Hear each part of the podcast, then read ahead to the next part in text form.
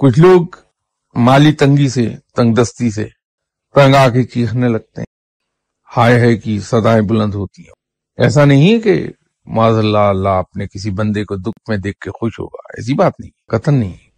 جس طرح سے اگر جسم کے ایک حصے میں کوئی پس پڑ جائے، ناسور پیدا ہو جائے، تو ڈاکٹر بڑی بے دردی سے اس حصے کو کٹ کر دیتا ہے، اور نشتر چلاتا ہے۔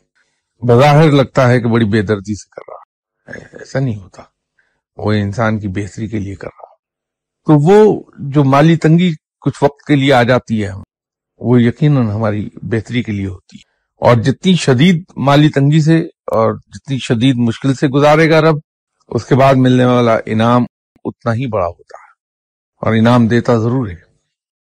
تو اس کو بجائے ہائے ہائے کرتے ہوئے اور واویلا کرتے ہوئے اس تنگی کے دنوں کو گزارے ہم، ہنسی خوشی گزار لیں اور بڑے وقار اور تمکنت کے ساتھ اس مشکل سے گزر جائیں۔ اور اتنی خوبصورتی کے ساتھ کہ آپ کے نزدیکی ترین لوگوں کو پتہ نہ چلنے پائے۔ آپ کی کس حالات میں زندہ؟ وہی شکر گزاری ہے